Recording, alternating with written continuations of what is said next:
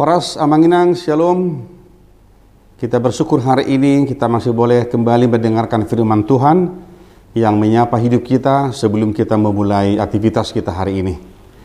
Firman Tuhan yang menyapa kita tertulis dalam Injil Lukas pasal 12 ayat yang ke-15 yang berbunyi demikian. Katanya lagi kepada mereka, berjaga-jagalah dan waspadalah terhadap segala ketamakan. Sebab walaupun seorang berlimpah-limpah hartanya, hidupnya tidaklah tergantung daripada kekayaannya itu. Dalam bahasa Batak dikatakan, Laos didok matunesida, jaga mahamu, pasidi kamu manasa hahuliton, ainak pemerlubi-lubi halak, dada sian artanai nguluna. Demikian firman Tuhan. Saudaraku, ketika dunia terus mengalami perubahan ke arah yang lebih maju, tidak sedikit kita boleh melihat dalam pengalaman-pengalaman kita manusia berlomba mengumpulkan apa yang dia butuhkan dalam kehidupan ini. Saudaraku, kita tidak salah kalau kita berjuang setiap hari meraih apa yang kita impikan dalam kehidupan ini.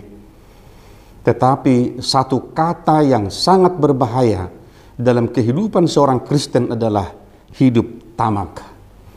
Hidup dalam kerakusan akan harta. Dan dalam terjemahan bahasa Batak dikatakan hahuliton. Jadi saudara bisa bayangkan orang yang justru lebih banyak mencari dan mengumpulkan itu, tetapi mereka adalah orang-orang yang hulit, orang-orang yang pelit, hanya tahu mengumpulkan, tetapi tidak mampu untuk menyalurkan. Saudaraku, ini perkataan Tuhan Yesus kepada para pendengarnya pada waktu itu. Supaya setiap orang harus berjaga-jaga dan waspada terhadap segala ketamakan. Sikap tamak yang mengumpulkan segala sesuatu. Sikap rakus yang mengumpulkan segala sesuatu. Yang seolah-olah berpikir bahwa hari ini lebih penting daripada hari depan oleh karena itu, tidak sedikit orang saudara-saudaraku, ketika dia mengumpulkan banyak harta dalam kehidupannya, tetapi kebahagiaan belum tentu menjadi miliknya. Itu artinya bahwa kebahagiaan hidup kita tidak terletak pada apa yang kita kumpulkan, tetapi sejauh mana kita boleh bersyukur dan memberikan sesuatu kepada orang yang harus kita tolong dalam kehidupan ini. Sebab Yesus berkata, adalah lebih berbahagia orang memberi daripada menerima. Adalah lebih berbahagia kita, saudaraku, ketika kita bisa berbagi di tengah-tengah masa pandemi COVID ini, daripada sikap yang terus mengumpulkan tanpa kenal lelah, tanpa kenal waktu. Ketika manusia mati, dia tidak membawa apa-apa ke liang kubur. Dia hanya membawa pakaiannya dan peti jenazahnya. Tetapi saudaraku mari lihat, Ketika Tuhan kasih kita kehidupan ini, sadarilah bahwa ada bahagian dari kehidupan kita ini yang kita harus persembahkan juga kepada saudara-saudara kita.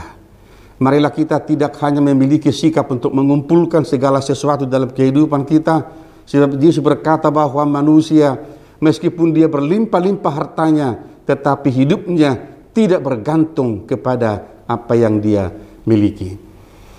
Saudaraku, di masa pandemi COVID ini lihat orang kaya yang mempunyai banyak investasi, yang mengumpulkan banyak uang, sama-sama senasib dengan orang-orang yang tidak memiliki apa-apa.